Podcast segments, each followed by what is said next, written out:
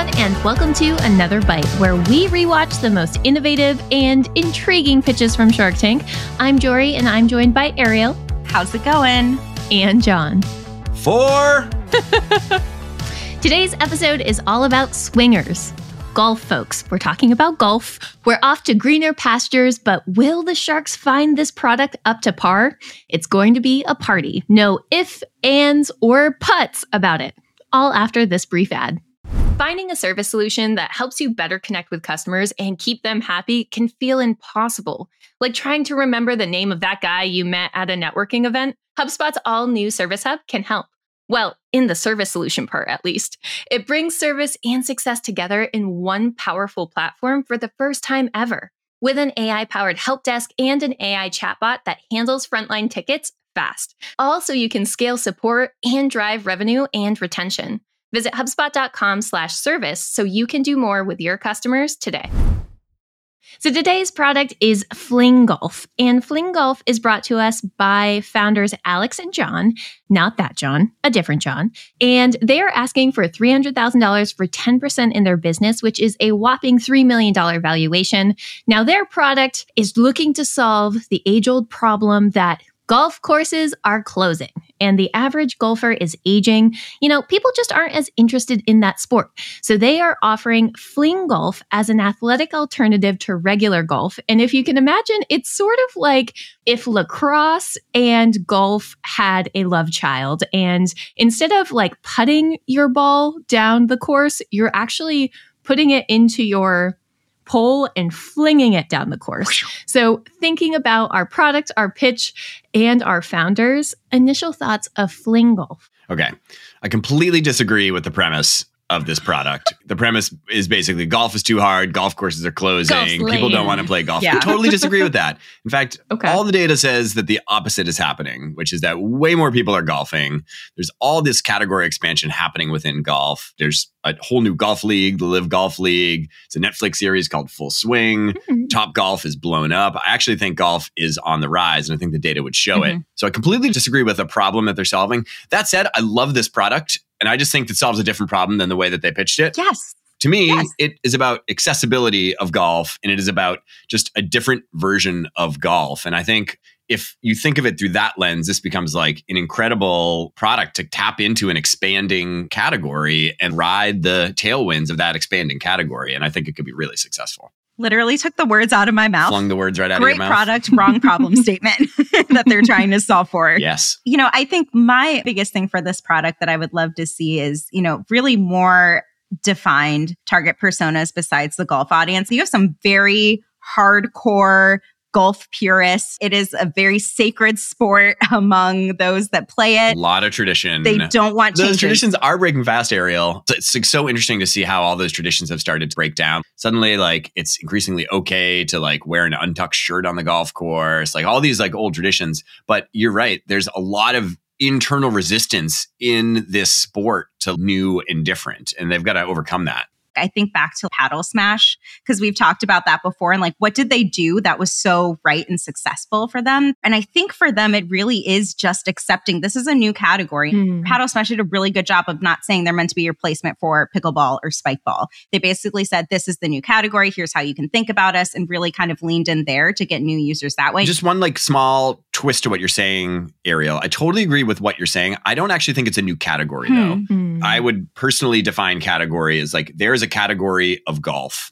And what this company is attempting to do is it is attempting to tap into that category with a different version of a game, but it feels derivative of a category to me versus like hmm. a net new category creation, which is actually potentially really good for them because creating a category is extremely hard and is extremely expensive. Category creation is kind of like the marketing topic Buzzword. du jour over the past two or three years. Everyone wants to create a category turns out it's actually like incredibly hard. And so I actually think they should position themselves as drafting off of the golf category and mm-hmm. making this about a new, fun, accessible, fast, family friendly way to take part of a category that is big and growing. You know, unfortunately, it takes four and a half hours to play a round of golf. You can't do it with all of your friends necessarily because not everybody has the equipment and plays golf and takes a lot of skill to do. Like, this is golf for everybody. Mm-hmm. It's kind of like axe throwing.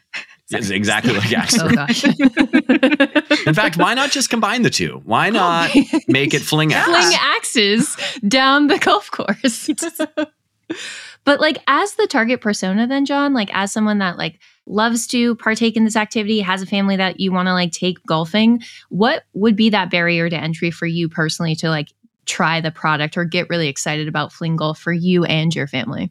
Yeah, I mean, I would want to see courses promoting it Mhm. as an option. I think what they would probably have to do is they would probably have to carve out certain days or times that are like fling golf time. Fling those need to be yeah. family friendly. yeah. You know, I think playing a full 18 holes is probably too much for a round of fling golf. Throw out your shoulder. Maybe you only need to play like six, you know what I mean? Like, especially if you're going out with your family. But like me being a golfer, by the way, I would definitely try fling golf. Mhm. I like frisbee golf Mhm. and I golf. So it's not that different. Well, it sounds like it has some of the ingredients for success already, right? Because, you know, the Fling Golf Company is doing well. As of the episode, they had $142,000 in sales. They are really focused on driving that B2B growth, but then hoping to make that pivot to more of like that B2C play.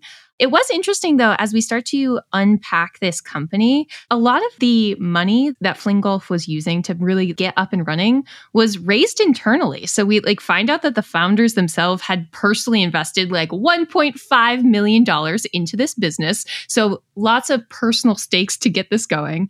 But I was curious, do you think that because they're so B2B focused right now and they're looking to B2C that that pivot is doable, especially because it seems like at least for the golf persona that people are going to need to see the demonstration or is that just like all solved with good marketing? I don't think they can win without being a B2C company because there's just not enough scale selling to resorts. Mhm. I typically don't like promoting multi-product companies because I think that for most of the companies that come on Shark Tank, they're so early that the level of focus you get from single product is worth it. But for this, what this company is really selling is they're selling a new sport Mhm. and they Mhm. need to be in the value chain for as much of the associated apparel et cetera and they need to be able to sell all of that stuff to as many people as possible like that's my biggest worry actually is just going to resorts and how many resorts are going to buy this? It's like a small universe. Number 2 like Mhm. what are they going to buy? Like 20 clubs maybe? Like Yeah. you know what i mean? Like and then they're going to use those for the next 10 years. Like they're not going to refresh every year. What you need is you need to tap into a world where you say anyone who plays fling golf it's worth getting your own clubs because you learn your clubs and you can customize them. Number two you actually need multiple clubs. It's just like frisbee golf. You need clubs that can send the ball a long way a short way putters you need special shirts to wear so that your Mhm. shirt doesn't restrict your flinging you know like Your fling capability tank tops for the golf. yeah golf you don't want your shoulder like busting up your fling I mean, I don't know. Some people wearing tank tops on the golf course, though, I feel like can be distracting if it's too bright outside. You know, get some reflections going on. this is amazing ariel collared tank tops how good would that be Oh my god! for the golf no, course we're nixing that idea tuck them in, no, just no sleeve, but only on Immediately one arm. There's no sleeve. It's the flinging arm. arm. just a single sleeved shirt. A new uh, fashion line by Jon. But some of the things that you mentioned, though, are why our sharks start to get a little hesitant to really invest in this company. Mark didn't see this like having enough traction, and like it's really difficult to scale that sort of like new sport play. And based on that, Lori was like, I don't know if your like your success currently really justifies a $3 million valuation. But we did get two sharks that were like surprisingly super into the deal. So we had our guest shark, Daniel. And he's like, kind bars are in all the golf courses. I know professional golfers.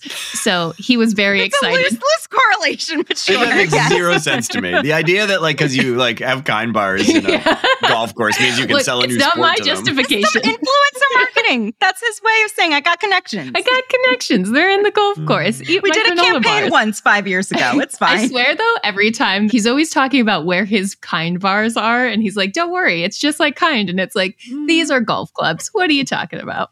But Robert also was super interested in this deal. There was a bit of a back and forth with our sharks, but ultimately, the kind bars really won these founders over because a deal was made with Daniel for three hundred thousand dollars for twenty five percent of their company. So yeah, I guess telling people you got connections really seals the deal. Yeah, One of a kind opportunity. Nice.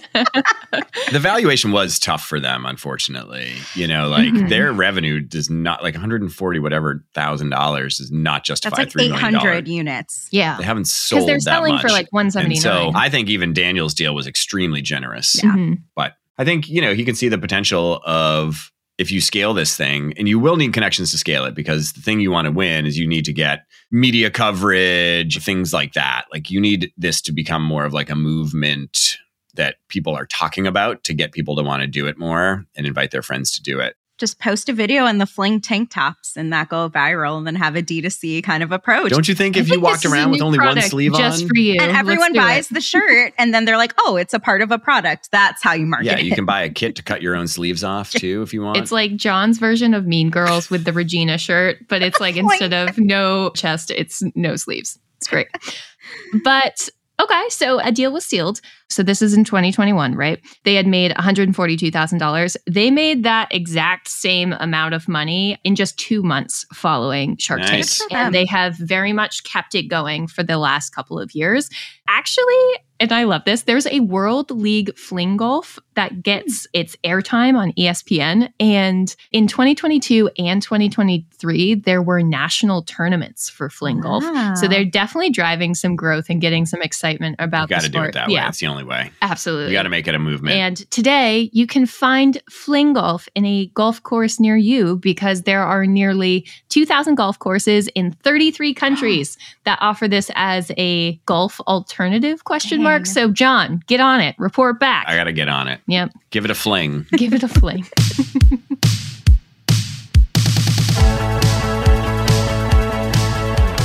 Production for today's episode was brought to you by Arie Desormeaux. Editing comes from Robert Hartwig and support from Alfred Schulz.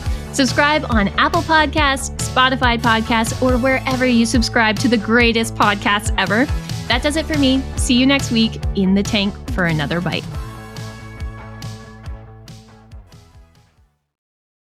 Create Like the Greats, hosted by Ross Simmonds, is brought to you by the HubSpot Podcast Network, the audio destination for business professionals. Each episode hosts an in depth analysis of some of the greatest creations and creators of all time, along with deep dive conversations on the creative process that went into building companies and brands. If you like learning about history or learning about the creative process, you'll like this podcast. Listen to Create Like the Greats wherever you get your podcasts.